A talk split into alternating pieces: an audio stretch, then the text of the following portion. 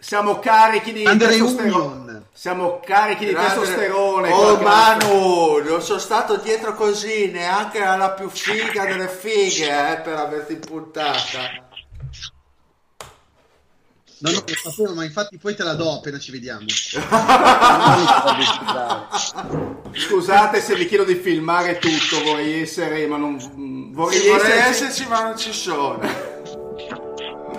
Bene, piacere sentire Eh, Manu ma, ancora. cioè, con quel video diventeremo re dell'internet. Resta connesso sul canale, sulla podcast tanto è free. Qui si parla di NBA, top player MVP Di schiacciate tipo Neil, resto in guardia Michael Kidd. Cambio vita, cambio mood, cambio stile, nuovo team. Rap game, collet game, a noi ci trovi sempre caldi No fake, homies Nella storia Barkley sono in guerra con i Warrior Proprio come Stephen Curry, gioco a fianco LeBron James Top 10 come Kyrie, one shot. Hall of Fame, Northside, tipo i Thunder. Playmaker, sto davanti. Come Tony Parker. Ho una media come Garnett. Come Boston, come i Lakers. Io sto dentro nel mio posto, sold out come i Blazer Noi campioni di ignoranza, qua si beve, siamo al nord. Quando schiacci sfondo il vetro ti ricordi Michael? Mi cade ogni sulla podcast, lascia stare poi la Fox online. Già sai, dei campioni dei playoff. Questo è Basketball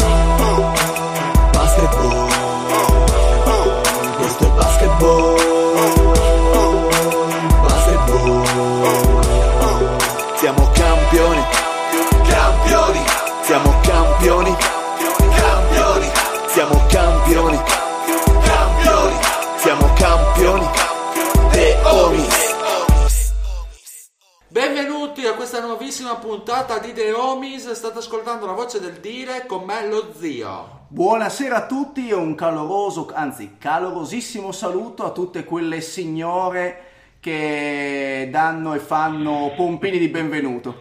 Un, sa- eh, ma zio Billy. Un saluto a Lorenzo. Cominci- Cominciamo bene. Buonasera a tutti, approfitto delle reti. Siete tutti invitati alle nozze, al matrimonio Bartolucci Leone, quindi avrete presto mie notizie. sì. Sono maneggiamenti di un povero pazzo. Un saluto al Fede.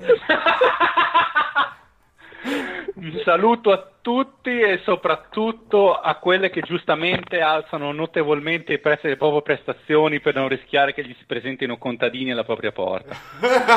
Esattamente. Il Mario è, è Desaparecido. Tavagnacco. Un a- contadino un contadino. alla porta. Esatto, è, già, è già al cinquecentesimo campanello che suona Allora, Tavagnacco. questa puntata, ragazzi, avevamo il Follis che si è già defilato.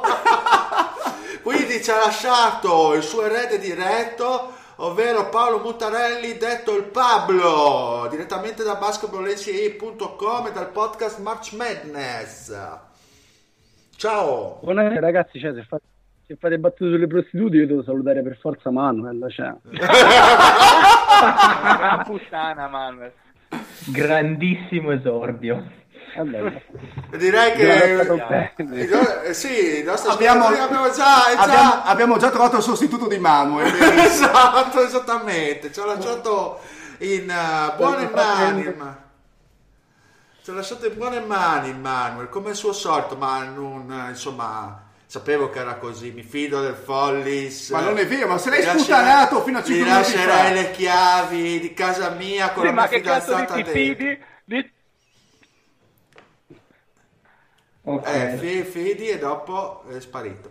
Bene, allora per i nostri ascoltatori finalmente siamo riusciti a creare la puntata sull'NCAA assieme al Pablo, vediamo eh, assieme a lui appunto i prospetti più ficcanti di questo draft 2020 che dicono tutti che sia monnezza, quindi sarà la prima domanda diretta al Pablo eh, riguardo appunto la profondità di questo draft che sembra povero di talento.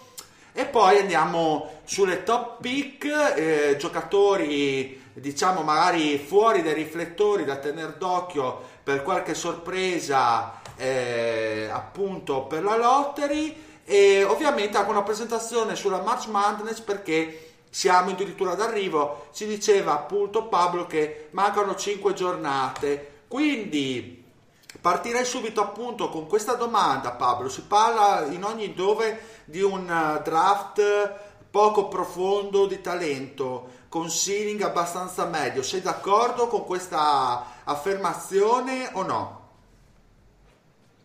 Io non troppo, forse parlo, parlo da appassionato, però se vi ricordate il draft del 2013 era anche quello presentato come, come un draft abbastanza povero, venne scelto alla 1 Anthony Bennett, però poi nelle, nelle scelte successive sono usciti fuori Oladipo, Antetokounmpo, MVP e dominatore della Lega, Jokic, Gobert, quindi eh, è sempre difficile capire il livello del draft perché ad esempio quello dell'anno dopo, il 2014, quello di Wiggins e Parker, veniva addirittura eh, declamato come uno dei draft più forti di sempre. E, Wiggins sì. e Parker, tutta la loro, diciamo, sì, tutta la loro, tutta la loro pochezza. pochezza a livello, a livello, NBA e secondo me questo, questo, è un draft che può riservare tante sorprese. Ci sono tanti giocatori giovani, molti più rispetto alla, agli scorsi anni, anche in fine, fine, primo giro non ci sono tantissimi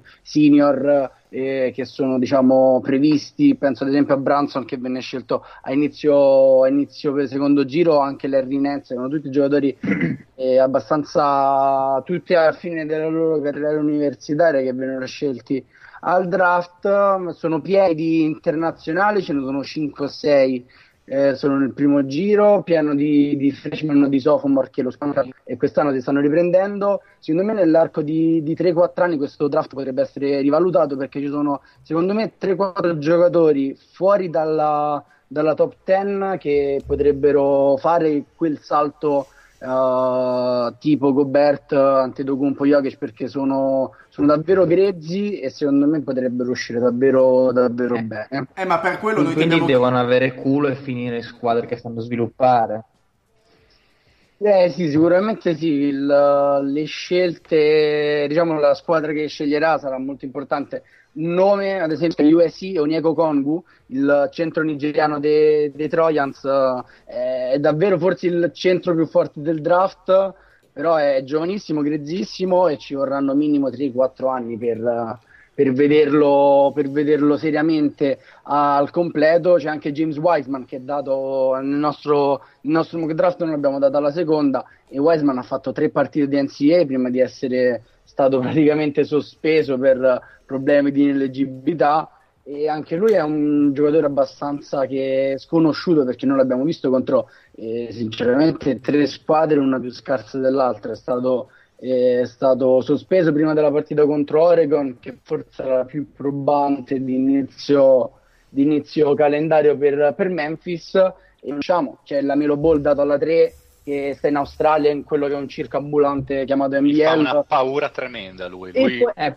lui è il boom or bust, cioè lui potrebbe essere davvero forte, forte, forte, forte perché in, in Australia sta facendo il panico, però non si sa che livello è il, il campionato australiano. Un Però altro, è la stessa cosa, viene- mh, scusa se ti interrompo, però è la stessa cosa che è accaduto in- a guarda. Moody Eye, nel senso anche Moody Eye Ah, eh, è pompato alla grande e poi alla fine quando si è tro- trovato a traslare i suoi talenti eh, in NBA ha avuto grandissime difficoltà e poi è rimasto quel giocatore che tutti conosciamo che fa spoiler una squadra all'altra della speranza di trovare un suo posto in Lega però alla fine è andata male credi che la Melo Ball possa Vabbè. cadere di posizione?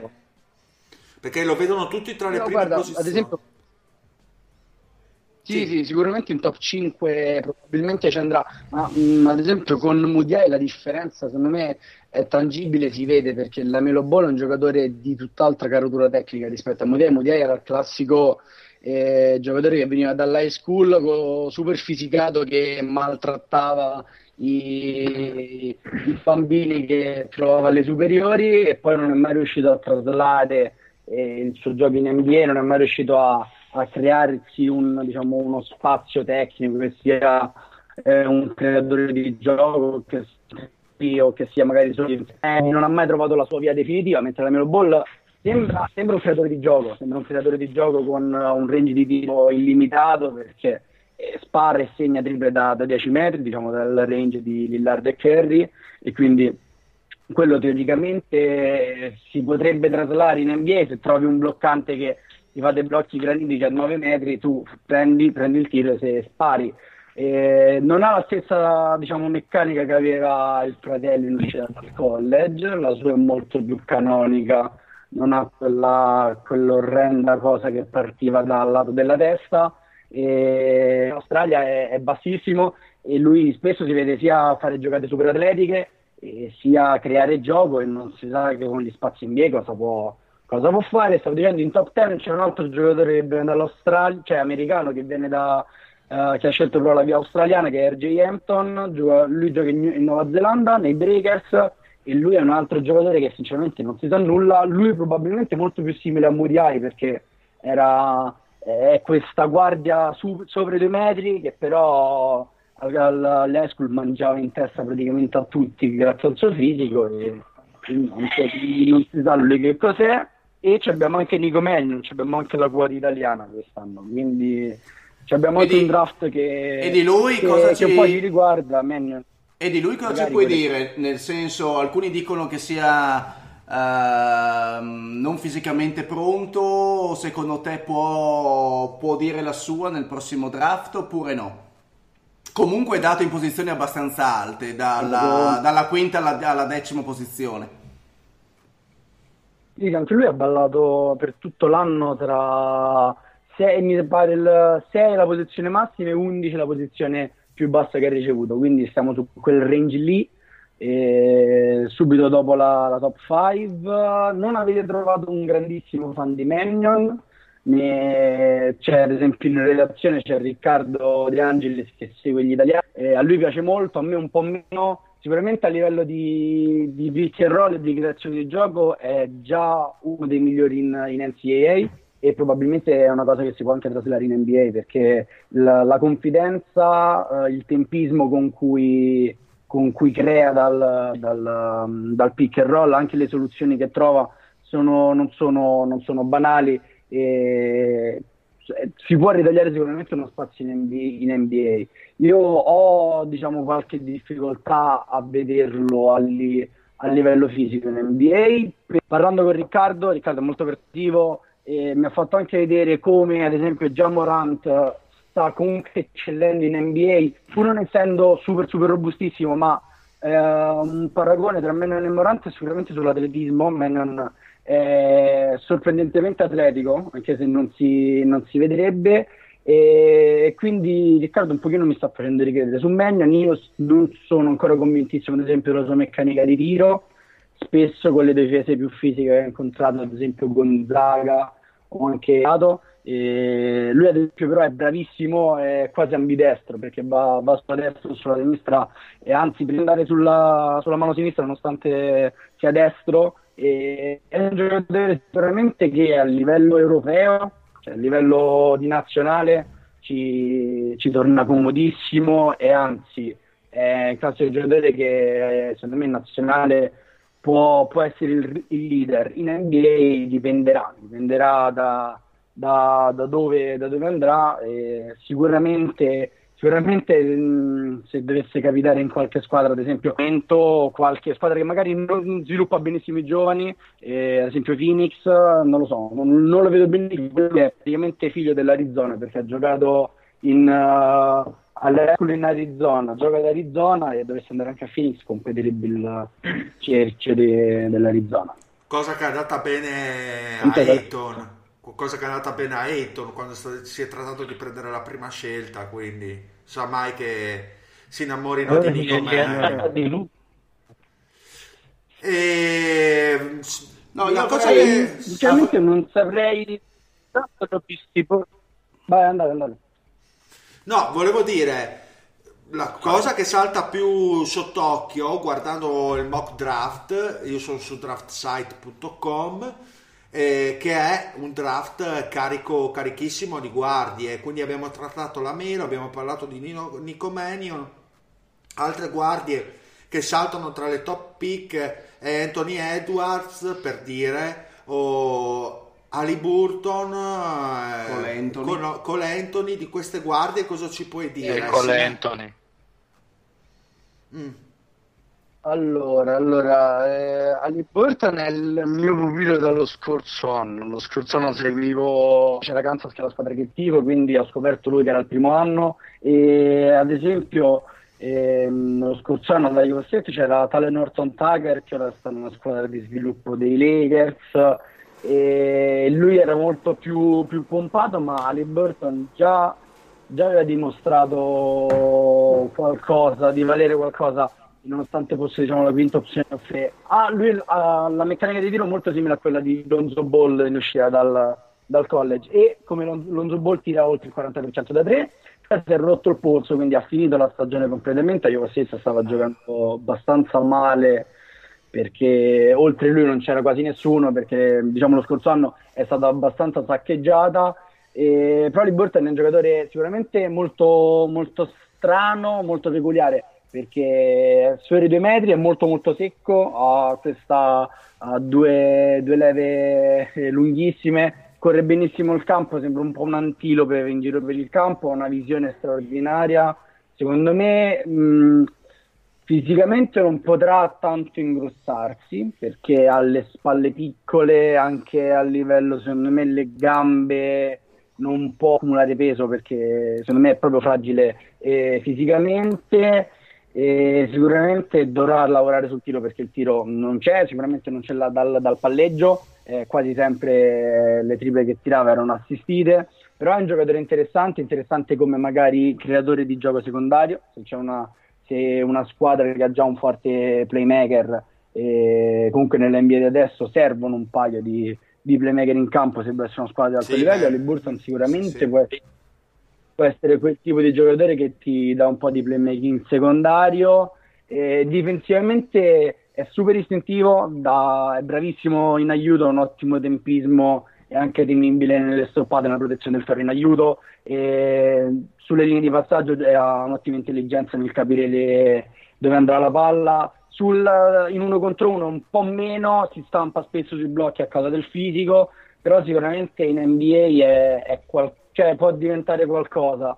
E com- come ho detto prima, mh, sarà importantissimo il, il, contesto, pensando che magari Golden State, se non appiccica, è quella che ha preso da Minnesota per prendere qualche stella, se dovesse diciamo, rimanere con la scelta in mano a, a Golden State, ce lo vedrei molto molto bene là e magari non, non dico come Godala, però prendere quel tipo di ruolo offensivo che magari sgrava da sgrava le responsabilità in futuro a, a Curry e, e, Thompson di creazione. Ma... Poi abbiamo Anthony Edwards che ha dato.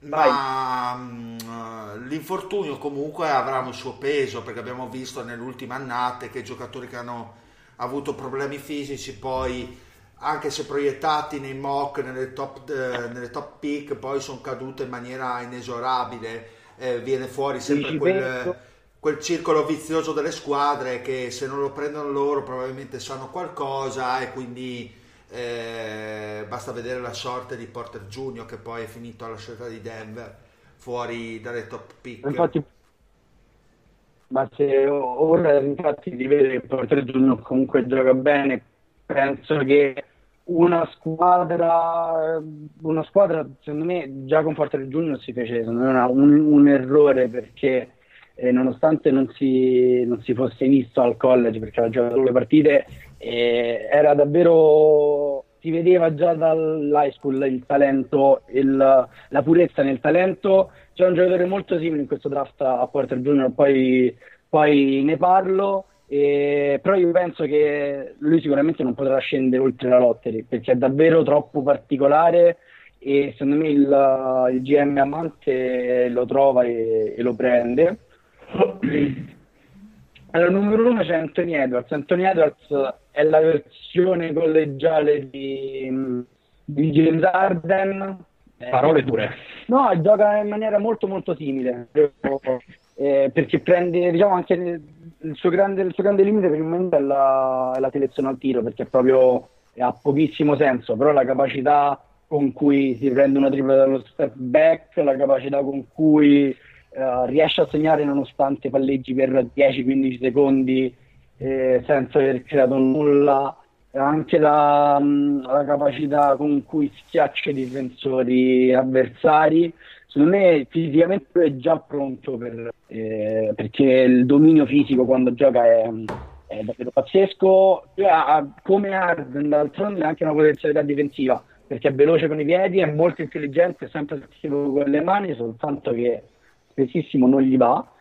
E quindi spesso il giocare del uh, Tom Crean che è l'allenatore di Georgia lo, lo mette lontano dalla palla per fare i meno danni possibili. Però Edwards se diciamo gli, gli viene pulita la, la parte la selezione al tiro eh, può essere uno scorer uh, di primo pelo in NBA sul lato creativo un po' meno rispetto ad Arden eh, ad esempio ha pochissima visione laterale eh, forse anche dovuto al fatto che Giorgia non ha grandissimi tiratori oltre lui e oltre il, il lungo Ma, eh, ma è per questo che cioè, eh, Pablo. Pablo, ma è per questo che eh, essendo la squadra di Georgia comunque come povera di talento lui si trova a fare un po' il James Harden della situazione o diciamo è più inserito in un contesto di squadra e lui è il faro perché magari ha più talento ma c'è un contesto che è guidato qual è la realtà anche di Georgia per far capire il tipo di squadra No, guarda, Tom Crean, ehm, sapendo che Edwards è un giocatore che perderà a fine dell'anno, è una squadra con tantissimi freshman, quindi tutti i giocatori del primo anno, e sta sviluppando anche gli altri. Quindi nell'ultimo periodo ha iniziato anche a farlo giocare lontano dalla palla, infatti si è visto anche una- un lato da, da tagliante non indifferente e ha fatto una schiacciata in backdoor contro Kentucky che ha fatto il giro dei social, davvero incredibile eh, il- anche il suo atletismo, spesso non conclude di difesa al ferro, gli piace un po' più, mh, cioè Martin è un po' innamorato del suo tiro, quindi spesso prende la conclusione anche da- dal mid range e, e questo come ho detto prima deve pulire la, la, mh, la selezione di tiro, però no, non è un giocatore totalmente anche perché, eh, anche che accentra perché, anche perché voglio dire sappiamo tutti la difficoltà delle guardie a, a abituarsi alla ve- velocità agli spazi NBA e quindi se già la selezione di, di tiro eh, desta dei sospetti poi diciamo che mh, eh, l'avere basse percentuali per, abi- per cercare di abituarsi al gioco NBA può portarlo un po' lontano dall'essere efficace, ovvero che va bene che si parla di un rookie, però insomma sappiamo la difficoltà delle guardie al primo anno in NBA. No, no, assolutamente. Poi è anche difficile trovare una squadra che ti dia direttamente le chiavi in mano. Cioè, o è la New York di turno che è così disastrata che Eh, io, io prendere la palla al balzo per chiedere secondo te chi dovrebbe scegliere. So che te l'avrebbe chiesto Lorenzo, però sono molto curioso, visto... No, no, ma vai, vai, vai, prego, prego. Sì, così Io sarei proprio curioso di sapere secondo lui chi dovrebbe scegliere perché è una situazione talmente particolare New York che ha come punto fermo siccome è uno e uno solo che è Barrett dal punto di vista tecnico e tutto il resto boh. quindi sarei proprio curioso perché non è solo una questione tecnica New York insomma, è una questione anche mentale di saper resistere all'ambiente Sì, quello assolutamente, secondo me Edwards eh, mentalmente è, è un tipo che è un tipo di giocatore che ci potrebbe stare benissimo, che sa leggere le pressioni. E soltanto su New York bisogna fare un discorso mh, dirigenziale, cioè ora appena sostituito il front office, non c'è più Mills e Perry, è arrivato Leon Rose, non si sa neanche che allenatore ci sarà, che tipo di gioco eh, implementerà, che tipo di giocatore vorrà prendere, perché eh, tu hai detto Barrett è l'unico, l'unico punto fermo, però comunque non puoi buttare eh, via gli ultimi draft, c'è Kevin Knox, c'è Mitchell Robinson, e quindi che, che giocatore per prendere? Un'altra point guard da mettere vicino a... eh, si è visto come necessita del pallone per creare, per, per essere efficace. Kevin Knox anche lui non ha una dimensione off the ball interessante, eh, però se per prendere No, una... no, non ha proprio una dimensione basta Kevin Knox. proprio non non essere- Povero. No, dai Pablo, cioè veramente. Comunque, poi se me il malessere del Lorenzo Sì, incredibile. no no dai Paolo ascolta Guarda, io ti dico che New York penso l'ho vista due volte, si è incrociare con San Antonio, e quindi eh, sono le uniche due partite che che ho visto e Knox sinceramente in NBA non lo, non lo vedo da, dallo scorso anno, non so come, che tipo di progresso ha fatto, ma mi fido che tu dici no. No, La- no, no. Stava solo per partire il coro Kevin Knox, figlio di puttana. Mancava solo- No, beh, Ma- il, il- il problema te la butto lì. Adesso sono uscite le voci che dovrebbe arrivare Tibodo. Mamma Quindi un, gio- mia. un giocatore. Ecco, un giocatore che abbia, diciamo, le palle, il fisico proprio per reggere magari 48 minuti con, con quel nazista. Ma perché Thibodeau allena ancora? Cioè, Ah, Non so. per chiedere perché Questa è una bella domanda. no, no, no, ma che nazista si vede, ci si vede. Diciamo che i problemi con Butler avevano fatto capire questa cosa. Eh. Non si capisce. Beh, comunque mh, sarà complicato capire in New York eh, chi prenderà, potenzialmente potrebbe prendere tutti. Spero di che non prenda Avigia quello dell'israeliano del Maccabi perché è molto simile a Barrett, se lo dovessero prendere eh, sarebbero l'ennesima cazzata del, del loro vita recente. E Allora so chi prenderanno, grazie Pablo. Infatti, questo è- era un piccolo spoiler. E l'ultima, l'ultima guardia della, della top 10 è Cole Anthony, che anche lui è appena rientrato dall'infortunio. North Carolina, senza di lui, è implosa. e è ultima in ACC. Con lui si era un po' barcamenata anche tra le ultime posizioni della top 25. E lui, ad esempio, a differenza di Mannion, è sicuramente fisicamente un toro, cioè è altissimo, cioè è alto più o meno uguale a, uguale a Mannion, 6'3", però è il tri- al triplo dei chili, cioè, si vedono i, polpacci che esplodono da, eh, sulle gambe, che regge tutti i contatti, anzi ama prendere i contatti e, e separarsi in quel modo con, eh, con i, di- con i difensori. Anche lui ha un letale step back. Mi ricorda un pochino, un pochino Lillard, il primo Lillard eh, di, di Weber State, quello, quello al college, anche la maniera in cui mh, domina, domina la partita e domina le scelte offensive della squadra. North Carolina è poverissima di talento, senza di lui è crollata, ora lui è rientrato, però post infortunio si vede che è ancora molto molto imballato e ha molta difficoltà nel- nell'esplodere fisicamente a canestro come faceva prima. E lui probabilmente è quello forse più pronto di tutti, perché Ti faccio- anche Paolo? difensivamente è molto, molto. Posso farti Vai, vai. eh, alcune domande Sì, su, certo, certo. Qualche, su qualche play che invece è al di fuori, diciamo, di questi top eh, giocatori? Eh, se ti nomino, te ne nomino tre.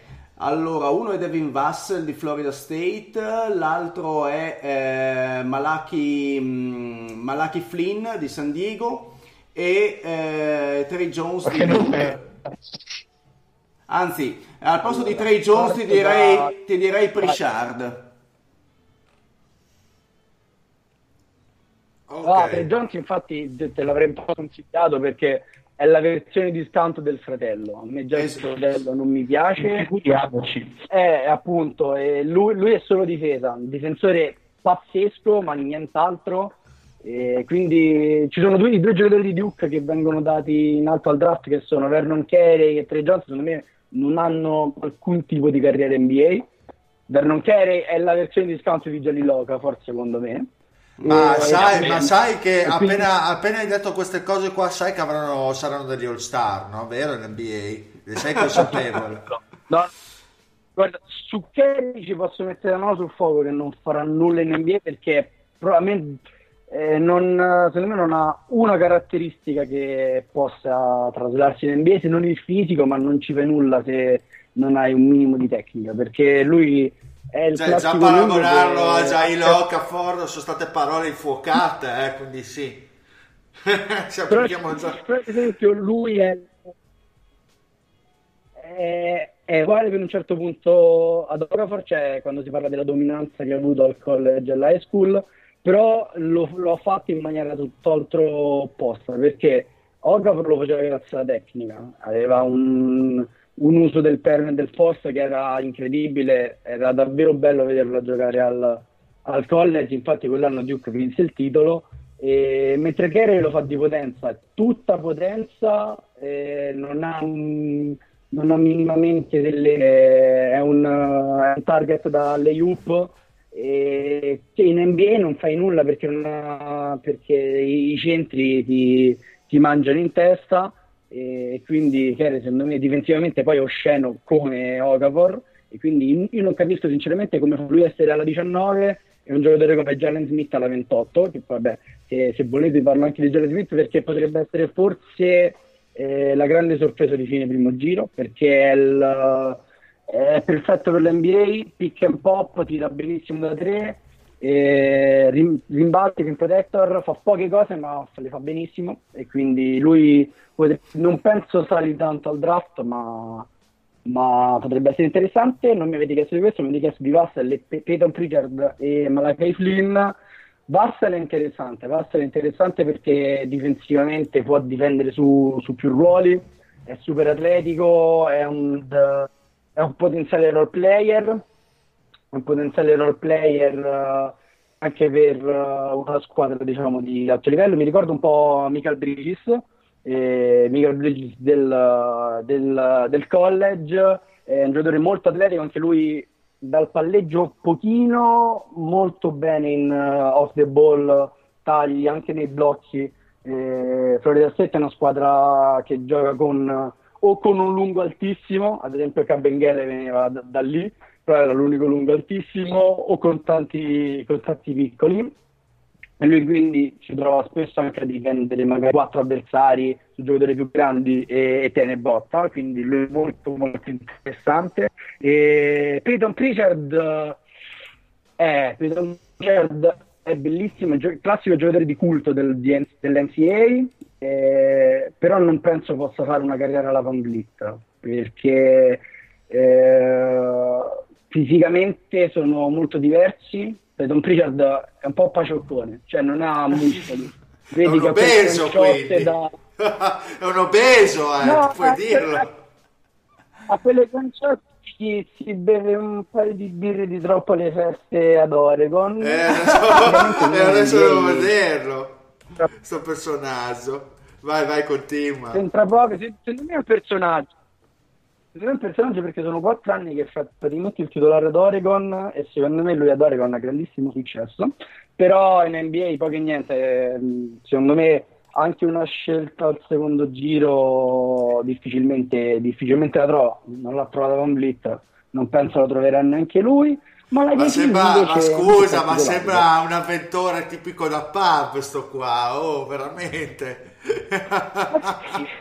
Questo in Europa, tipo, viene in Europa in, in Polonia e, distru- e il sabato gioca al pomeriggio e la sera viene, viene a bere in qualche pub lurido e... Eh, glieli consiglio io un paio di pub in Polonia, so dove portarlo. Eh beh, praticamente gli puoi fare da gente, se tu lo Alla grande. scrivi su Instagram gli fai. Fatto, fatto. Birra e figa ci penso io in Polonia, fatto, su di casa. Guarda, è molto... Cambio Non lavoro scherzo, tipo domani. non posto. No, no, non scherzo mai né sulla birra né sulla figa.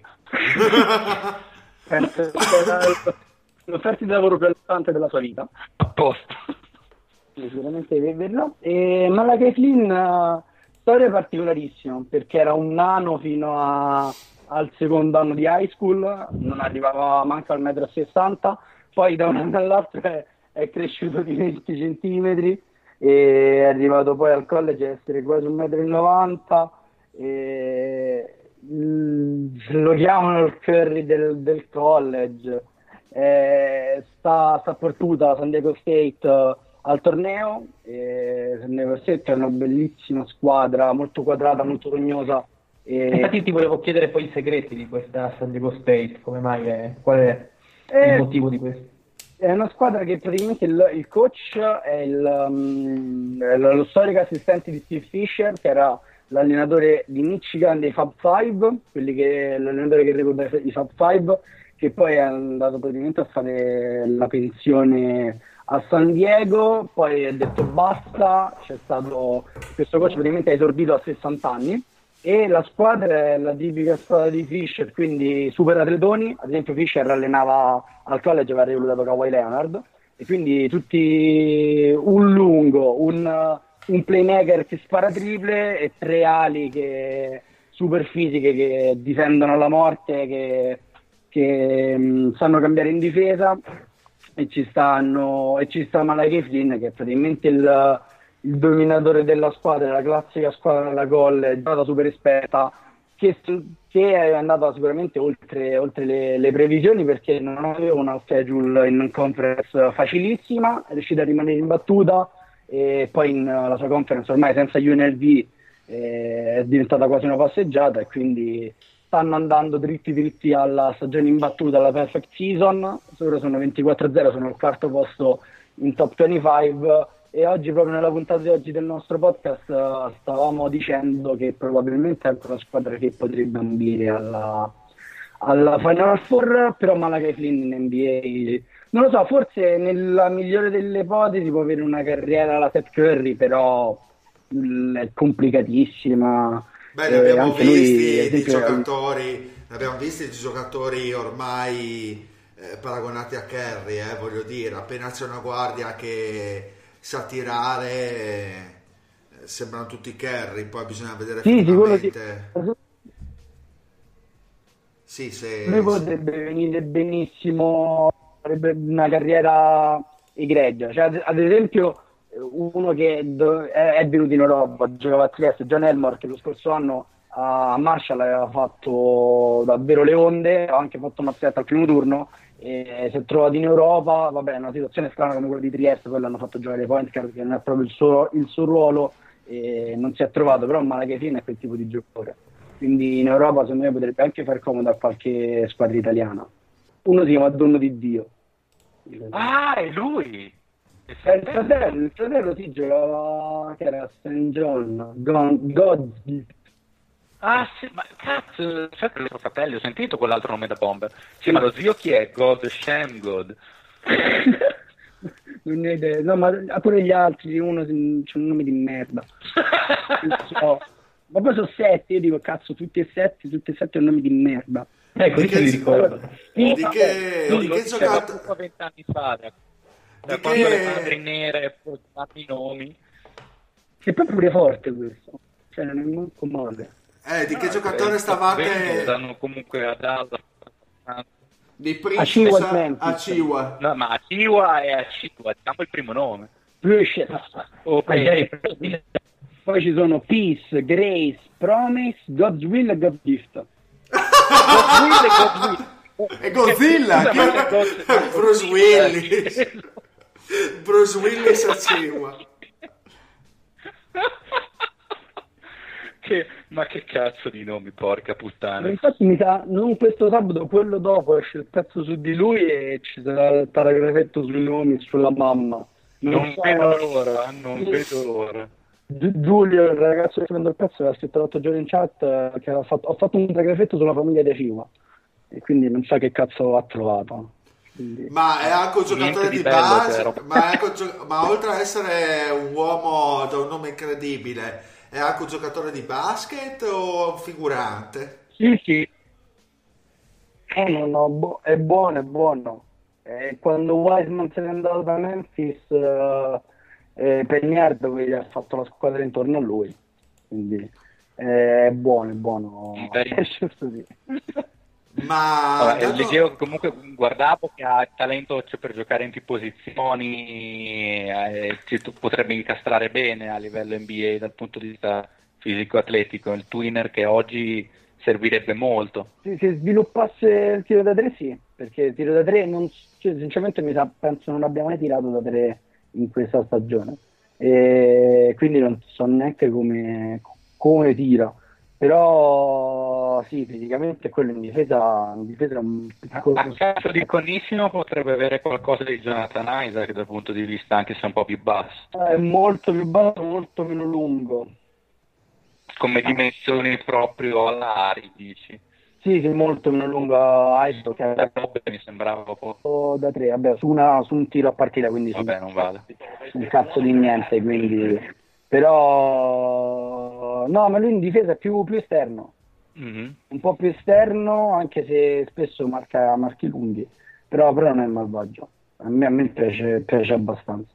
role player, diciamo. Sì, sì, role player, sì, non, non- non di più. Ci stanno, secondo me, dal 18, dalla 18 alla 30 un paio di giocatori che possono anche essere un pochino di più di role player. Però dipende sempre, come al solito, dove vanno, con chi, chi capita. Ma Eh, è ascolta, ma, mondo, ma- ma prima, Eh, ma prima scelta assoluta chi metteresti? Tu, Wiseman? No, io e Edwards. Io e Edwards sono follemente innamorato di lui. Anche perché poi ci ho scritto un pezzo, poi ho scoperto che il soprannome si chiama Ant-Man di cognome perché la mamma lo chiamava Piccola Formichina e questo è un cazzo di carro armato. e, a me piace troppo, quindi io, dico lui.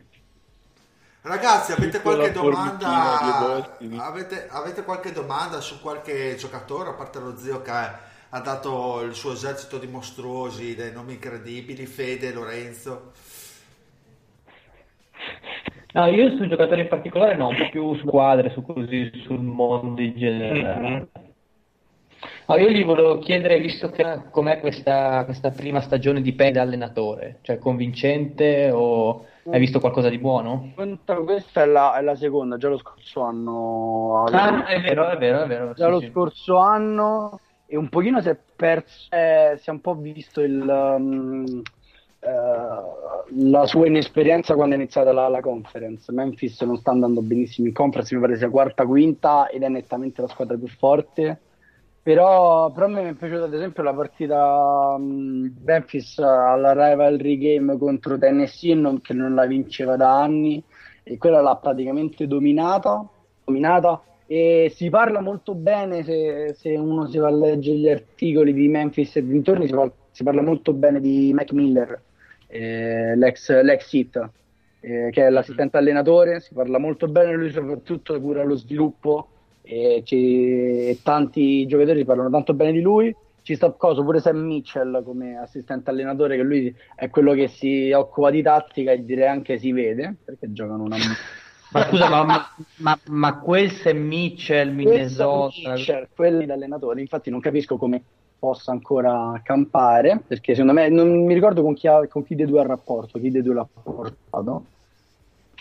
Però, però niente, Penny è il reclutatore, è il reclutatore che deve migliorare tantissimo da, da allenatore, perché giustamente sono due anni che allena, però sicuramente il talento, il talento lo porterà a Memphis. E comunque Penny alza, alza la, la cornetta e convince chi ti La pare. gente ascolta. Sì, anche perché Memphis poi hanno tutto marketing, ehm, hanno, hanno uno dei campi più belli di tutta la nazione, quindi e hanno il contratto mi pare con la, con la Nike che si trasformerà in Jordan, in Jordan in un paio d'anni. Quindi è anche figo andare a Memphis. Figa. Non mi Fede? ricordo chi, mi sa, uno dei giocatori l'ha convinto con le Ah. scarpe. Era appassionato Ah. Scarpe e lui gli ha, gli ha fatto vedere la sua collezione di scarpe a casa. Vabbè, come, come Ball Ball l'anno scorso. Eh, con la Oregon, sì. Che bomberata. Eh, io vorrei chiedere del, del fratello barra cugino barra zio barra nonno perché non si capiscono né i rapporti familiari né l'età reale, diciamo il parente di Tom Maker, di Tom Ah, Maker, di Makur Maker. Maker. Quello... Maker. Sì, cioè, è un po', un po' strano, cioè, non, non si capisce tanto che, che- che- che può essere, anche perché non, si, non ci stanno tanti video, eh, tanti video di lui, pochi, pochi, pochi, e so, tipo quei mixtape su YouTube, che... E dove chiunque sembra un fenomeno. Sì, si sembra anche un fenomeno, quei mixtape, eh, non, non si capisce che roba è, non si capisce neanche che, che tipo di, di cosa posso fare, non, non lo so se manco lo sceglieranno. È tipo, tipo Cabollo, eh, sarà un giocatore che magari lo, lo prendono e poi fra 6-7 anni diventerà un giocatore. Quindi, quindi non un caboclo. Quindi non un Cabollo. ancora... Quindi non, un Cabollo che fine ha fatto per me. e a Houston porca di una puttana. Ma dove cazzo vai io? Vabbè, manco Ascolta, tira. l'abbiamo tagliato al training camp l'anno scorso, abbiamo tradato per Jordan Bell una settimana fa e abbiamo tradato Jordan Bell che era almeno era, almeno era sopra i 6-8 per prenderlo alla pari con Caboclo da Memphis. Io non- Ma io non ho mai capito poi perché hanno tagliato Giordano. Vabbè, ma c'è Jeff Green e De Madre Guerra, Eh, ma, due grandini che, che cambieranno la stagione di vista. eh, ma eh, beh, qui se vuoi possiamo una, una mini parentesi NBA che a me in realtà De Merkeller non mi dispiace neanche. No, no, Perché- Ma con- è Jeff Green che porta sfiga. Io, io tipo, io tipo San Antonio mi devo ancora capire perché non gioca, perché non ha giocato. Cioè, se andavo a vedere le line-up migliori per defensive rating c'era lui. Sì, sì, ma giocava un cazzo, cioè, che giocava pochissimo, infatti non lo capisco perché giocava lui, e non, cioè non giocava lui, giocava Bellinelli, Monda, che hanno fatto veramente schifo. bravo, diciamo. Occhio, che- occhio che qua siamo a voi, eh, occhio. Ed amatori, No, no, sono odio guarda. veramente belli. No, no, ma si fa per ridere. no? Ah, No, no, beh, siamo al massimo, io lo chiamo ogni tanto il, il chosen one di San Giovanni in Forestiero, però è un cane. Non- in realtà il vero re come sapranno è il regino che ha detto lui era il primo cittadino, cioè Bellinelli viene dopo pure il gatto. È una roba imbarazzante, guarda, non me ne far parlare bene. Vabbè, il vero re Bargnani e il suo account Instagram. Ah, Vabbè, lì siamo a livelli di poesia pura. Sì, sì, inizialmente credevo fosse, fosse un fake. Quando, quando ho scoperto che era lui ho riso fortissimo. Fortissimo, fortissimo. Grandissimo. di dove siete? Bologna. Ah, Bologna. Ah, quindi gio- giocano in Persiceto, state lì. Eh no, no, io sono No, no, attaccato. lui. Io sono un Torino. A Torino, Eh, ok? diciamo che sono di Torino, mezzo torinese, mezzo ligure, va? Eh, Mezzo persona. io, sono, io sono il dealer, quello che ti ha contattato, e assieme a me lo zio che siamo friulani di Udine, vicino a Udine, dai. Ah, Quello che ci presentiamo dopo quarti d'ora. Eh, è vero, non ci abbiamo mica pensato. No, io ce l'ho a, a 20 minuti di macchina a San Giovanni in Persiceto. Cioè, io, cioè, io, sono, io sono andato a prendere il calendario di questo regino, che non sto scherzando, era un, un gatto strafamoso a San Giovanni, gli hanno fatto la statua, era proprio il gatto della città. Ti assicuro che tu entri a San Giovanni e vedi e percepisci Regino, che era un cazzo di gatto che è morto tipo due anni fa investito, e Bellinelli non se lo incula nessuno. magari che muore pure Pellinelli. magari- Ma io farei a cambio più che altro. Ah, dici lui il gatto far gio- farlo giocare Sì, a per me il gatto era una bella persona. Era male, era male. Facciamo la... Prese- Vai, di, Io mi sa dicevi? per, per meno 10 per meno 10 devo andare. Sì, Ok, Al- allora Non so facciamo... quanto Allora, tranquillo. Ma noi continuiamo per ore, non ti preoccupare. Sì. Allora, facciamo... Allora, facciamo la presentazione della March, della March Madness, ragazzi, dai. Vai Pablo, Eh, come, Eh, come si prefigura? Sì, sì, sì, vai, come si prefigura? Favorite Allora. e via. Ok, qualche giorno fa, qualche giorno fa il- la selection committee ha praticamente ehm, fatto uscire le prime 16 squadre. Da, da- da due anni ormai fanno uscire a metà febbraio le, le prime 16 squadre, quelle che probabilmente saranno le, le favorite per prendersi i primi seed. E la Big 12 con Kansas e Baylor, Baylor che è la numero uno, che è praticamente imbattuta da 23 partite, eh, hanno la numero uno, c'è San Diego State di Malakai Flynn e c'è Gonzaga che praticamente ce la scordiamo ogni anno ma eh, domina sempre la WCC e c'è Louisville eh, al- e Duke alla, alla seconda, al secondo seed. Duke, eh, Duke che sta al primo posto in ICC e secondo me però non ha quel, quel qualcosa in più per vincere il torneo eh, cosa che invece c'è la Louis- Louisville, nonostante sia un po' in crisi per maniera anche abbastanza brutta, con due squadre un po' più eh, decisamente più scarse, eh, una sicuramente come Georgia Tech e l'altra un po' più interessante come Clemson, probabilmente lui ve la gioca da NCAA se gli va di giocare, cioè Jordan Nuora, ed è un giocatore che spessissimo stecca le partite. E quello che secondo me è il giocatore più forte del, um, dell'NCAA sta a Kansas e non lo dico perché sono di parte, No, però è davvero assolutamente. perché assolutamente No, no. sì, sono molto, molto antiscaramantico su, su questo, cioè Asubuiki è, è fortissimo, è- è- lui è davvero un ciccione che prende a panzate chiunque, eh, chiunque incontri. È, è un po' snellito, però rimane comunque un ciccione che prende a panzate tutti e, e- e Kansas si basa molto su, su di lui. E c'è Dayton che ha Hobby Toppin, non abbiamo parlato prima, però anche lui è un possibile top 10 per il prossimo draft. Eh, hanno l'attacco migliore della nazione, ci sono quattro tiratori che superano il 40% dall'arco, c'è lui che fa praticamente, praticamente tutto perché è un 6 e 9 che però sa, sa creare dal palleggio, e sa tirare in step back, ha fatto un paio di in step back che mi hanno mandato fuori di testa e hanno perso eh, solo contro Kansas, no, hanno perso tre partite e hanno però perso contro Kansas in un modo bellissimo all'overtime, un po' anche mangiandosi la partita. E Kentucky è in ripresa, Kentucky è in ripresa e ha un giocatore da draft che è Tyrese Maxey, eh, però anche lui è il- deve un po', un po' tipo Malik Monk di Charlotte. eh, Che non è una bella presentazione per lui. un- Non è una bella però è presentazione. una bellissima presentazione, però. Però diciamo che, che Monk, se non fosse in quel, in quel disastro, anche se quest'anno sembra una cosa abbastanza divertente vedere Charlotte, eh, potrebbe essere un giocatore che magari diventa un microwave scorer, cioè quello da- che entra dalla panchina e segna, non so, 10 punti di ignoranza come Clarkson di Utah. E, mm, squa- altre squadre interessanti c'è Maryland, Maryland che probabilmente vincerà la Big Ten, strisce, sono in strisciartite, c'è Jalen Smith che, che ne abbiamo parlato prima, che è molto interessante, sono molto grossi e fisici, però solitamente è la classica squadra che si squaglia a, a marzo e non è diciamo un lo dovete prendere con le molle perché io dicevo di questa cosa anche di Baylor e sono 23 partite che non perde.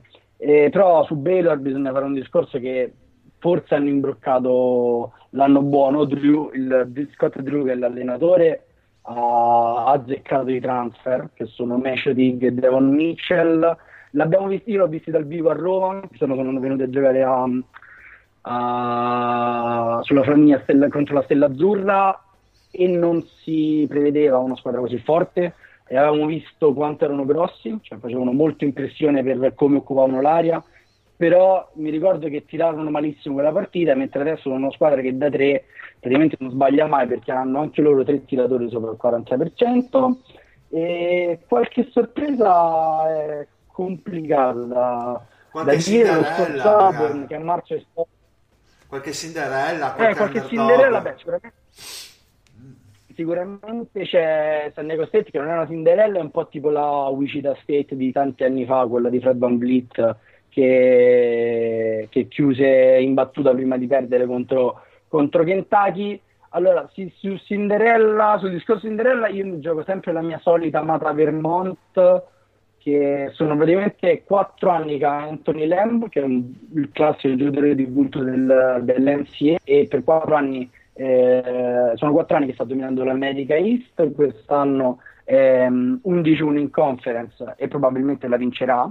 E se dovesse vincere il torneo e quindi conquistare il, il, il posto al, al- al torneo, secondo me la- eh, come al solito ormai sono tre anni che si dice che Vermont è una squadra tenibile, una volta è anche a superare il turno, lo scorso anno non ci riuscì, però è una squadra interessante perché ha questo Lamb e poi ha tre fratelli gemelli che sono tutti e tre dei piccoli pazzi perché sono uno diverso dall'altro pur essendo gemelli e soprattutto in altezza perché uno è un playmaker nano e l'altro è una, un'ala gigantesca che, che fa il 3-4 e Sono tipo matriosche, Sono tipo matriosche. sì, sono tipo matriosche. tipo matriosche.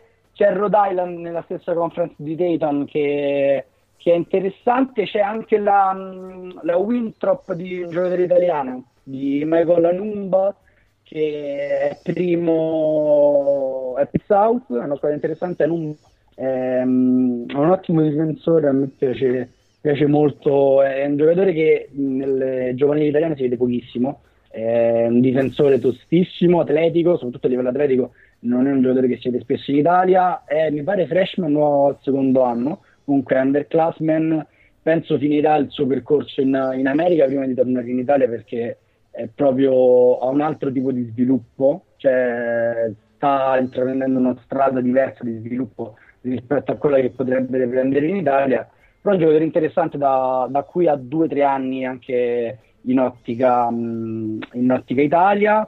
Sto scorrendo un po' il... il Ma del- invece una squadra che mi sta sempre un po' simpatica così negli anni, che è Michigan State, quest'anno può dire qualcosa?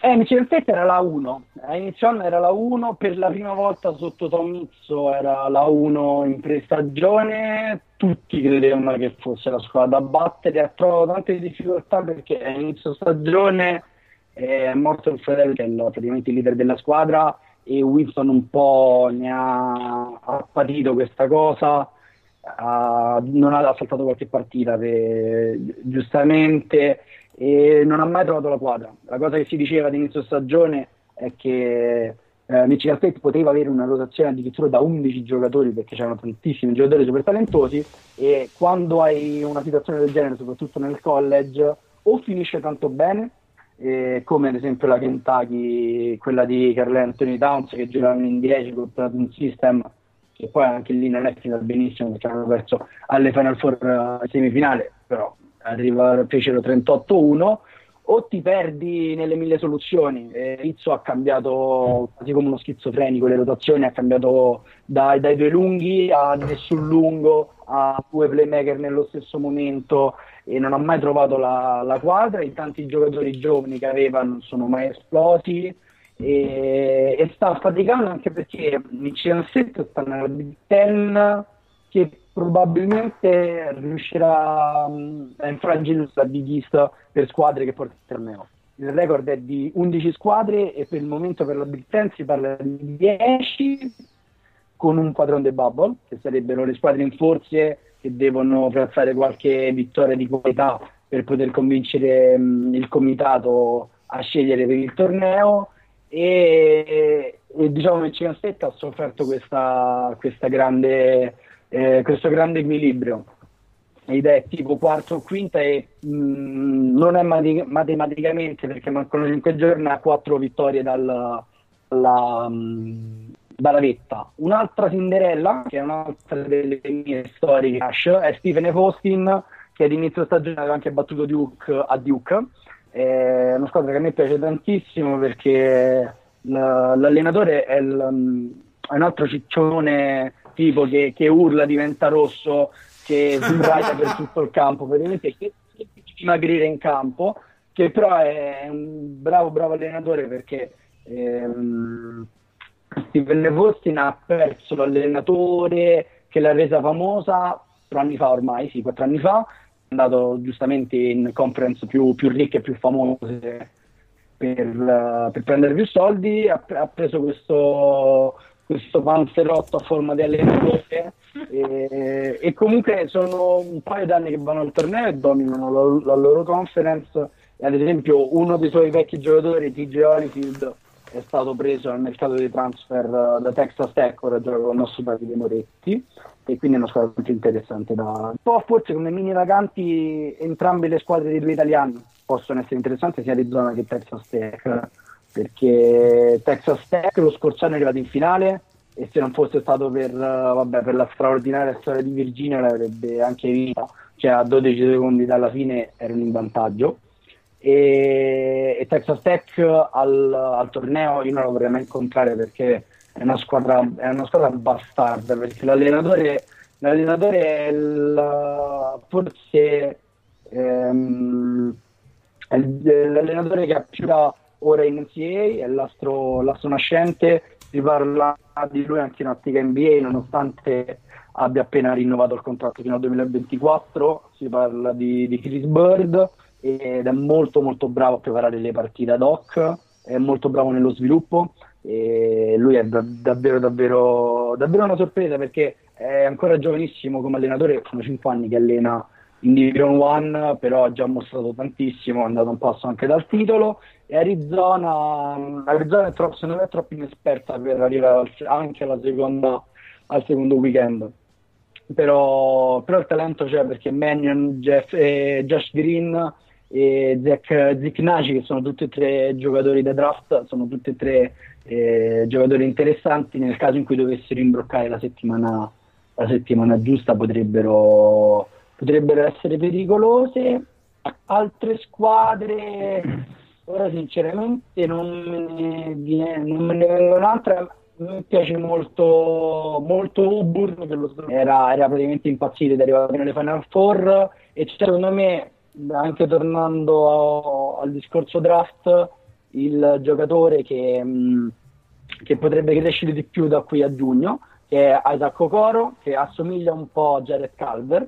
E, non so che, che opinione avete voi di, di- di Calver. A Una me merda. lo scorso anno mi piaceva molto.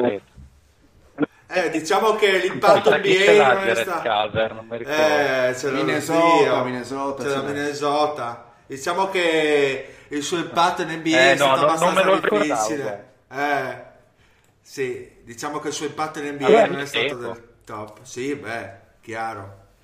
anche perché lui, lui fisicamente già lo scorso anno si vedeva qualche, qualche difficoltà soprattutto nella parte superiore del fisico non è, non è estremamente fisicato però lui eh, Okoro eh, potrebbe avere una crescita simile a quella di Calver in ottica draft. Lui è molto più difensore molto molto forte eh, molto compatto fisicamente può difendere il 5 volendo tranquillamente. Eh, tutti parlano del- della sua capacità in transizione di concludere nessuno parla della sua abilità nelle letture un giocatore molto molto intelligente che forza pochissimo e soprattutto eh, sa anche creare gioco e quindi lui, lui è molto molto interessante e non lo so Ma per, fi- ma per finire, per, della- finire, per finire, Pablo, tu quale, qual è la squadra che secondo te vincerà il torneo?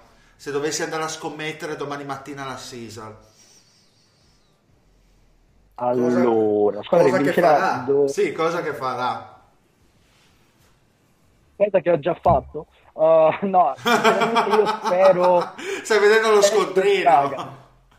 Gonzaga? Sì, stavo vedendo lo no, Gonzaga, Gonzaga perché, perché è la più completa, perché ha uno dei frontcourt più esperti e forti della nazione, ha Pedro Sciob e Kylian Tilli che, che si completano e sono fortissimi, e c'è Gela Yei che è un tiratore anche lui pazzo che può esplodere in una partita da 30 punti al torneo e può chiudere in clutch. C'è Gary Kispert che è uno dei super personaggi di questo anno, sembra, sembra un nerd di Harvard, invece è un tiratore eccezionale, forse uno dei, uno uno dei migliori della, della nazione. C'è Mark Few che è l'allenatore che è uno dei, dei- degli allenatori più vincenti, più preparati del, del college basketball, sa come preparare una, una partita al torneo, sa cosa significa arrivare alle final, alla Final Four, già ci è arrivato, ha perso una finale tre anni fa contro Carolina, e secondo me è la squadra più completa, più forte ed è anche la squadra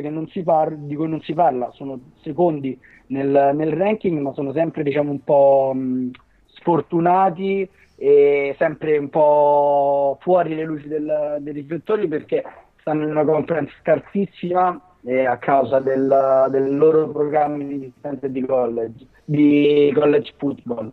Senza il football non riescono a, um, ad emigrare a una conference dell'Ovest più forte, ad esempio la Pac-12, quella delle due università di Los Angeles, e quindi vanno un po' relegati in questa, in questa prigione dorata perché vincono ormai da 20 anni la, la loro conference, una, una, un'università a livello sinceramente di, delle varie North Carolina, Kentucky, Duke, eh, Kansas, non hanno vinto alcun titolo, però la programmazione, il, il brand è quello e secondo me è una squadra, è una squadra che è pronta a, a vincere, vincere il titolo. Io sinceramente sono ormai questo è il nono anno che seguo la college basket, ogni anno faccio il bracket con Kansas vincente, la mia Kansas vincente, non è mai, non è mai andata bene, Eh, però di no. potrebbe anche essere questo l'anno di Kansas. Potrebbe anche essere questo l'anno di L'importante Kansas, è crederci, che insomma. è diciamo la squadra del- ci credo, ci credo anche perché quest'anno sembra, sembrano il voto che avevo lo scor- gli scorsi anni e Kansas è un po' la squadra del college basket perché eh, James Naismith allenato lì, segnato all'allenatore storico di Kansas che è Fogg Gallen eh, il quale ha anche il palazzetto dell'università intitolato a lui e, e ha vinto pochissimi titoli rispetto alle altre, ne ha vinti solo tre nella sua storia. Pensiamo UCLA 11, Kentucky 8, Duke 5 e ne ha vinti pochi, non vince dal 2008, io sto aspettando, le- ho scoperto il college basket loro e sto sinceramente aspettando che, che mi diano una cazzo di gioia dato che li ho visti una volta in finale, persa contro la Kentucky di Anthony Davis, ho preso mille rosicate quindi... Ma Come dai, caso, al piano di sopra ti San Antonio, non ti basta? eh, non mi basta, tra l'altro non andiamo anche ai playoff qua, vabbè, non mi posso lamentare Ecco, infatti, sta buono. non mi posso lamentare, quindi, quindi non lo faccio. Perfetto. Perfetto, perfetto. Scusa, avete, altre curiosità? No, è- per me più completo di così si fa fatica, guarda. Esattamente, hai dato una bella Diciamo che, che, che hai sostituito degnamente il tuo- Esatto. Ma che sostituito il, il Mario 2? Parla di, di fusioni industriali, cose. Manuel mi ha insegnato tutto tranne rimorchiare ed è la cosa che... Eh, vabbè, per Quello, quello non si impara. Vabbè, ma come ti dico, tu prendi, prendi un... uh, adesso insegnagli tutto, cioè non mi puoi insegnare tutte le cose del college basket e poi la cosa più importante no. Beh, Ah, ma bro, non ti, si- ti no, è insegno vero. io, ti insegno io. Eh, sì, Eh, Comunque a posto. ha ragione il Fede, non si impara ma si può anche condividere. Eh, ma il Follis non Assolutamente, condivide i suoi segreti. Non condivide i suoi segreti. Ma Beh. guarda, come dico a volte al, al mio caro amico Lorenzo, devi fare come Truccia Baldassi, al posto del sentimento tu ci metti il pagamento. Eh, ma adesso il cuore di Lorenzo è stato, è stato rubato, è stato rubato. Bene, Pablo, ti ringraziamo, invitiamo i nostri Grazie, ascoltatori a seguirti eh, sul podcast March Madness. Bene, Pablo, ti ringraziamo di cuore per, eh, L'intervento. per essere- per l'intervento, che è stato il top di gamma. e visto che almeno tu sei disponibile, ma non lo mandiamo a fanculo. No, grazie a voi ragazzi, mi ha fatto piacere. In, in caso, in caso noi, ci, risente- ci- ci quando, risentiamo quando volete. No, in caso ci risentiamo post March Madness così magari facciamo un recap eh, di quello che è Esatto, successo. tiriamo la- le fila, esatto. Quando anche noi beceri che seguiamo soprattutto l'NBA in realtà poi volenti o nolenti iniziano a venire fuori voci serie sui giocatori, quindi anche non volendo inizieremo a conoscerli un po' meglio anche noi. Inizieremo a fare quelli che, quelli che ne sanno, tra molte virgolette. Sì, sì, ve li passo fra un po', fra un po' c'è Grande. l'iniziazione. Vai col PC. Va bene ragazzi, ciao, buona serata. Ciao, Ciao, grazie. ciao, ciao, ciao, ciao. Allora, parliamo un Dai. po' dello Star Weekend, eh, un po' impressioni. Abbiamo capito che lo zio si è stracciato in Maroon, guardando i primi due quarti era già in disperazione con la Flebo. Il Fede invece si è puppato l'ultimo quarto. E gara delle schiacciate, eh, vincitore Derek Jones Jr. eh, gara dai tiro da tre invece vincitore pa- Un grosso Eh. passo su Derrick Jones. Eh sì, anche perché poi c'è stata la polemica con, eh, con Gordon. con Gordon, eh, ne abbiamo parlato anche nel nostro gruppo Telegram. Quindi dai, dai, partiamo con le vostre impressioni perché io l'ho saltato a pie pari nonostante la, la nomina all star di Devin Booker, ho saltato a pie pari tutto lo Star Weekend, quindi vi lascio il campo libero.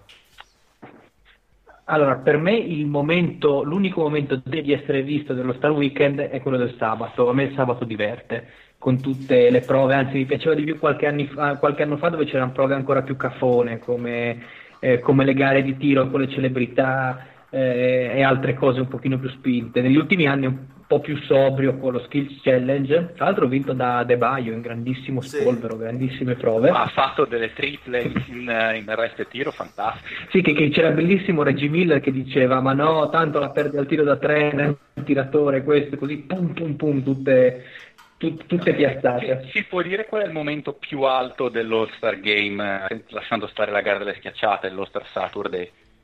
E non mi ricordo quale presentatore, che forse mi sa sa Kenny Anderson, che a ogni singola tripla del- della gara del tiro da tre diceva Oh, he really needs this one, cioè qualunque tripla fosse, ah, beh, veramente bisogna di metterla, sempre e comunque.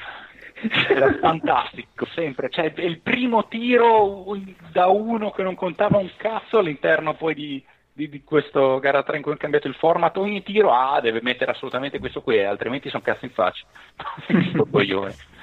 Eh, mi è piaciuta anche la piccola variazione che hanno fatto nella gara del tiro da tre, cioè hanno aggiunto quei 10 secondi e la, la super- le due super palle bonus da, da tre punti, da distanza carry per intenderci. Anche lì rende tutto un pochino più frizzante così, anche se io continuo a non capire come mai il 90% dei tiratori vuole mettere il carrello con le, con le palle bonus in fondo quando arrivano con pochissimi secondi e stanchi per, Eh, per il resto della, per il resto della prova. Però, boh, questo- Perché, perché sono neri. eh, ho capito, però arrivi che tiri... ecco. ma lo fanno anche i bianchi.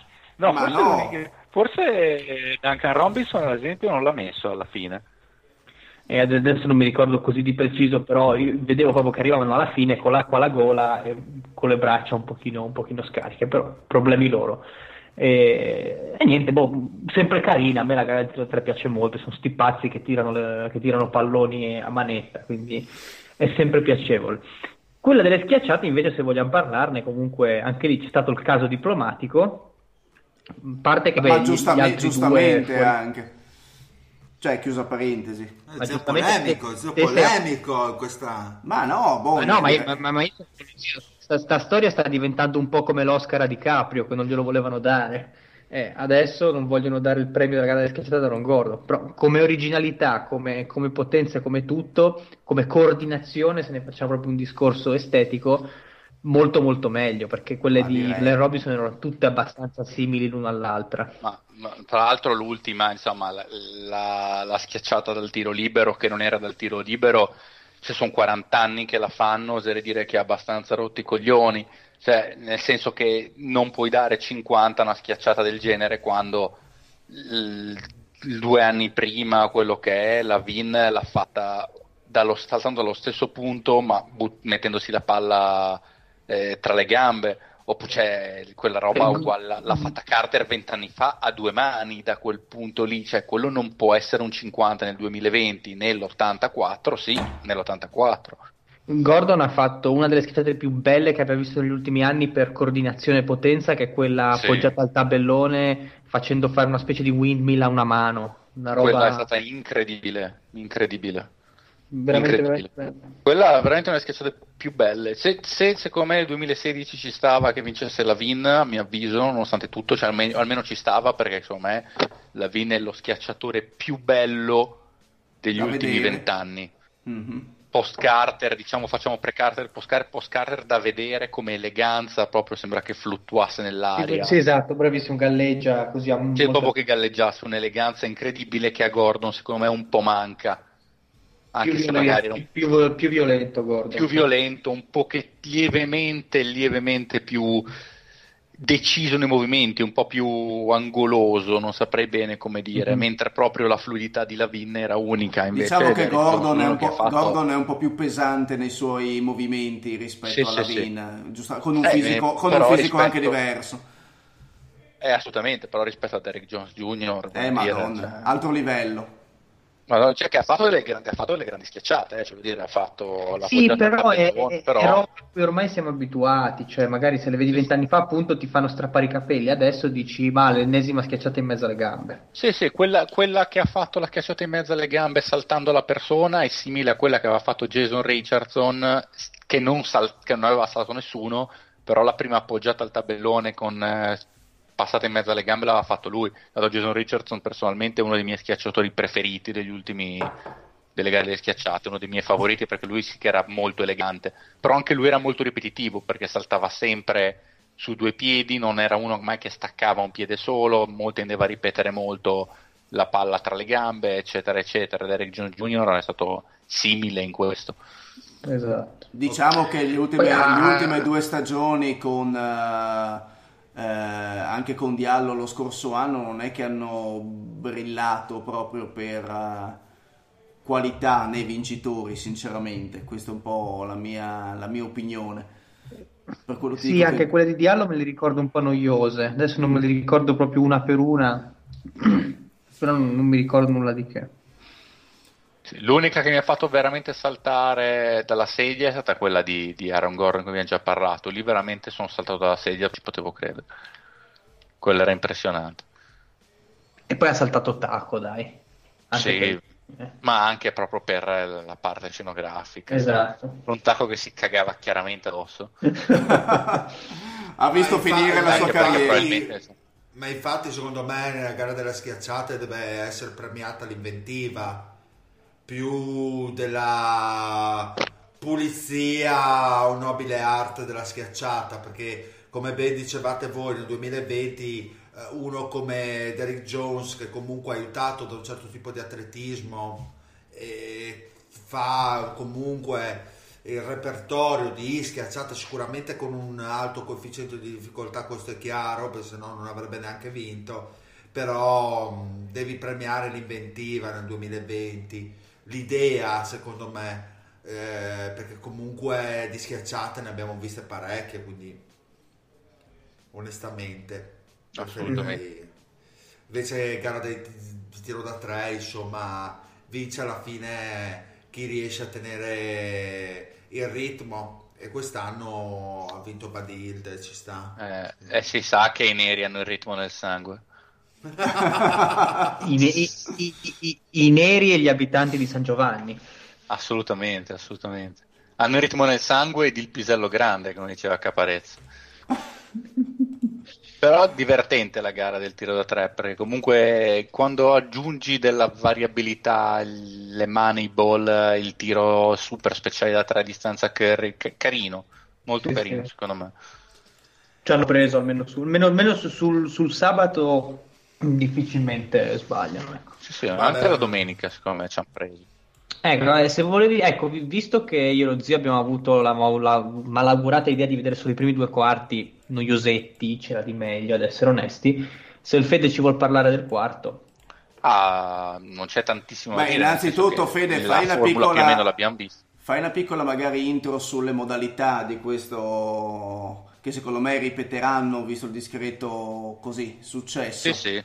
Ah, fun- fu- sì, funzionava così che i primi tre quarti si teneva conto del punteggio, però al quarto successivo dopo si andava a riazzerrare, eh, si partiva di nuovo da 0 a 0, poi nel quarto quarto si andava a prendere la somma per entrambe le squadre dei punteggi ottenuti nei, nei tre quarti precedenti, poi la, la prima squadra che arrivava al- alla somma del punteggio data dal- dalla somma dei punteggi dei tre quarti precedenti più 24, è la prima che fosse arrivata a quella cifra, a quel punto la partita sarebbe finita. Allora la squadra di Giannis era quella avanti, alla fine dei tre quarti si è preso il punteggio dei- della somma dei, dato dalla somma dei tre quarti precedenti ottenuto dalla squadra di Giannis più 24 che faceva 157 e la prima squadra ad arrivare a 157 eh, avrebbe vinto.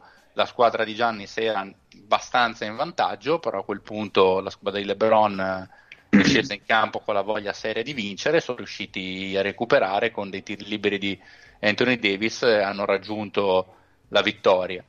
Ed è stato un quarto vero, hanno giocato a lungo, infatti tra l'altro i minutaggi non sono segnati completi nei, almeno nei vari boscor che ho visto io, però in realtà hanno giocato a lungo, hanno giocato tanto, cioè intensità da playoff praticamente ed è stato sicuramente quel- quella parte di gioco è stato il miglior All-Star Game degli ultimi 15 anni.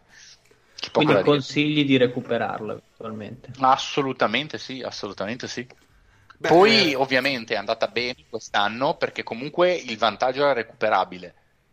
Perché è chiaro che se dovesse finire a un certo punto che dopo tre quarti il punteggio è 120-80, Eh beh, è eh chiaro che a quel punto c'è una squadra che deve fare 24 punti e l'altra ne deve fare 64 e diventa un'agonia. Quindi è chiaro che l'unico punto importante perché tutto questo abbia senso è che lo svantaggio da parte delle squadre sia recuperabile. È anche vero che dopo tre quarti una, squa- una parità 120-80 rimane comunque un ultimo quarto che fa schifo al cazzo. E diciamo che male che va è un All-Star Game fiacco come sempre. Se va bene diventa una squadra in cui i giocatori vogliono vincere per come è strutturata. Eh, ma è almeno è quello, è quello un attimino il punto, cioè nel senso se riesci a far rendere in maniere anche trasversali più competitiva la partita dello Star Game diventa anche bella da vedere, da vedere.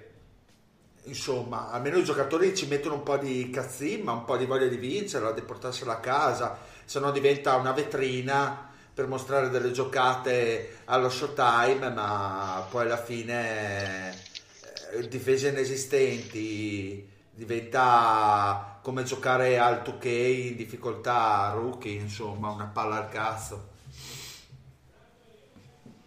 Sì, sì. Bene, eh, per concludere, per concludere la puntata, torniamo alla nostra amata NBA. Ehm, volevo farvi una domanda. Dopo la pausa All Star Game, quale, quale squadra vedete probabile per cambiare le sorti della propria stagione in queste ultime, ultime 28-30 partite che ci mancano alla fine della regular season? C'è una squadra un Che paio- deve farlo è Houston. Mm.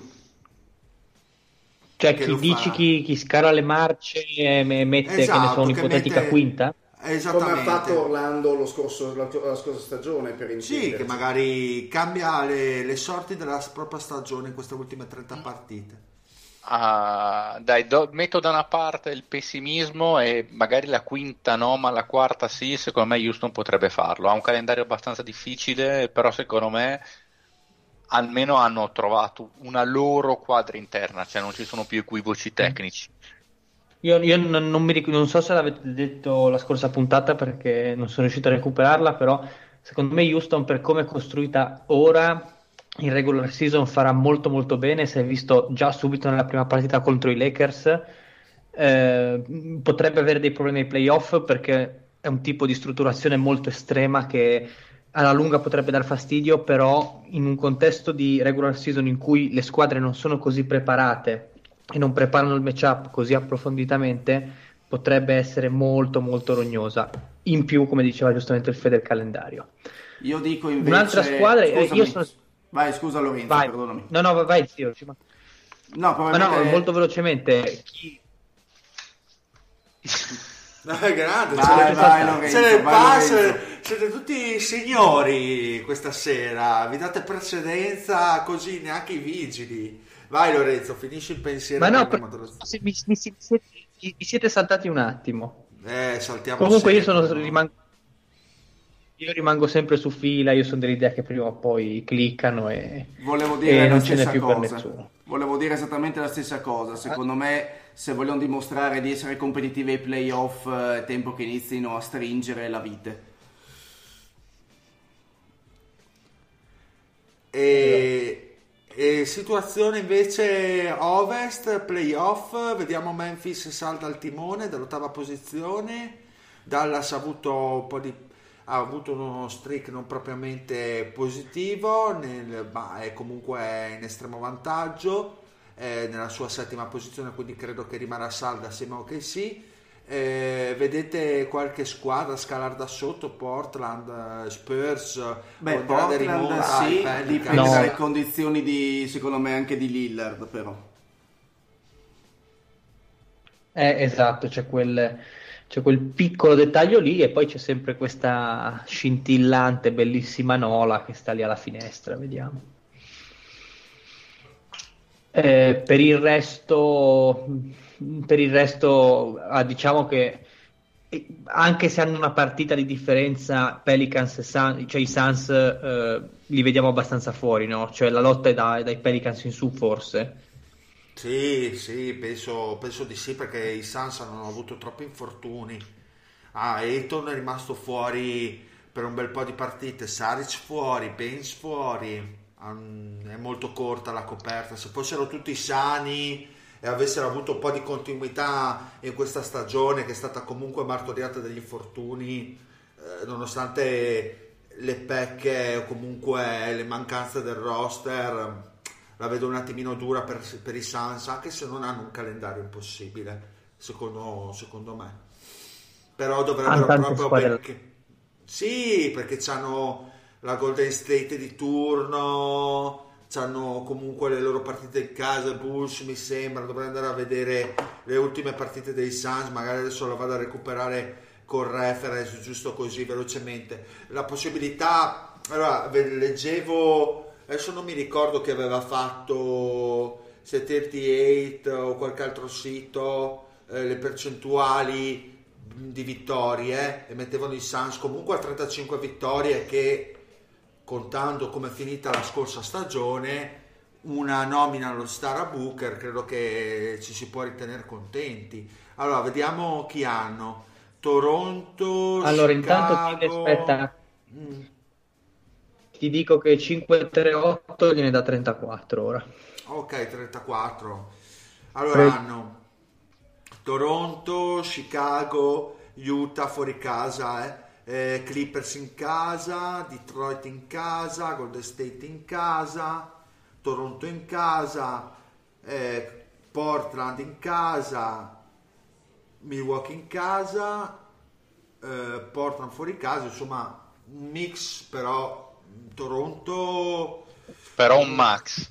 eh, esatto però Max sì non hanno un calendario secondo me impossibile Minnesota Dallas Hanno tante squadre davanti. Sì, no, no, ma boh, ma credo che la stagione dei Suns possa ritenersi piuttosto positiva. Non so, Nola, vediamo Nola quante, quante ne ha di, di con- che calendario c'ha, perché eh, fino adesso aveva uno dei calendari più difficili. Allora, Eh, Nola- Portland- Nola la proiettano sulle 40. Probabile Portland, Golden State, eh, Lakers, Cleveland, Lakers, Minnesota, Dallas, Miami, Minnesota di nuovo, eh, Sacramento non è difficilissimo per loro. eh, Jazz- Diciamo me- medio, me- medio facile. sì, medio facile, sì, hanno quelle mm, metà metà anche loro, insomma. E ma potrebbe essere bella combattuta, secondo me, lo spot eh, l'ottavo spot dell'Ovest. Memphis sta tenendo botta. Vediamo Memphis che calendario velocemente 10 partite e dopo andiamo in chiusura. Allora, Sacramento fuori casa, Lakers fuori casa, Clippers fuori casa, Houston fuori casa, Sacramento in casa, Lakers in casa, Atlanta fuori casa, Nets fuori casa, Dallas fuori casa, Atlanta in casa, Orlando, anche loro hanno sto calendario a parte Un po' più bruttino, più ma hanno, diciamo che hanno solo quelle tre partite tipo Houston, Lakers e Clippers eh, toste delle ultime 10 perché poi hanno comunque Atlanta, hanno Nets eh, fattibile, Dallas, Sacramento, quindi non sono messi malissimo neanche loro nelle ultime 10 partite. Hanno un po' quelle in mezzo magari che sono tutte concentrate lì, Houston, Clippers e Lakers. Però insomma vediamo, magari ci regalano ancora qualche, qualche bella emozione, ecco. Bene, bene, bene, bene, direi di andare Invece, con- scusa se ti interrompo, Vai. scusa se ti interrompo, dall'altra parte vorrei sottolineare Washington che sta risalendo forte in acqua 9. Mm. Sì, sono quattro partite di distacco. Grazie a Rui. Quanto... Sì, sì, eh, sta- stanno arrivando. E perché ha cominciato a riguardare il Pat, la Bibbia dell'Oriente, gli dà il suo fluido, è come che gli sta facendo creare la Genghidama definitiva per uscire Ah. dai playoff. E Washington, vediamo che le ultime partite perché onestamente Allora, Washington, eh, Cleveland, Chicago, Milwaukee, Brooklyn, Utah, Golden State, Sacramento, Portland, Atlanta, Miami, Knicks, Boston, comunque anche loro mezzi e mezzi e così via. Possono risalire eh, perché i Magic sono, sono una squadra un po' pazza. eh beh, eh, Guarda sì. il cazzo. Facciamo il tifo per loro. dai. Ma anche no. Senza Jonathan Isaac sono niente, è una squadra che non ha interessi. È arrivato il- l'over, il lover di, di Isaac. L'uomo delle sentenze. Esatto, bene, andiamo ai saluti. Ciao zio. Buona serata a tutti. Ciao Fede. Bella Regaz, alla prossima. E un saluto all'ultimo, ma non ultimo nella vita, ovvero Lorenzo. Eh, buonanotte a tutti e ciao. Ciao. Eh, Non, ciao. sape- non sapevo cosa dire. Il nuovo Lorenzo in Leone, praticamente, che è il suo nuovo cognome. Sì, sì, perché ovvia- ovviamente, ovviamente prendo il cognome di lei perché sono un signore. Esattamente, Beh, esattamente. è anche notevolmente più ricca. Esattamente così. Un saluto anche dal Dile e alla prossima. Bella. Oh, yeah. Heart getting colder, I'm cooling up. Hit rock bottom, ain't moving up. Oh, my 400 with that scar. Every day prayer, look at God. Voicemail used to be you and me, and everything in the south share used to be God's. For my battle, but I lost the war. Everything on the line, lost it all. Once it's gone, you can't get it back. Up every night, waiting on that call. Yeah. Up all night till I hear the phone ring.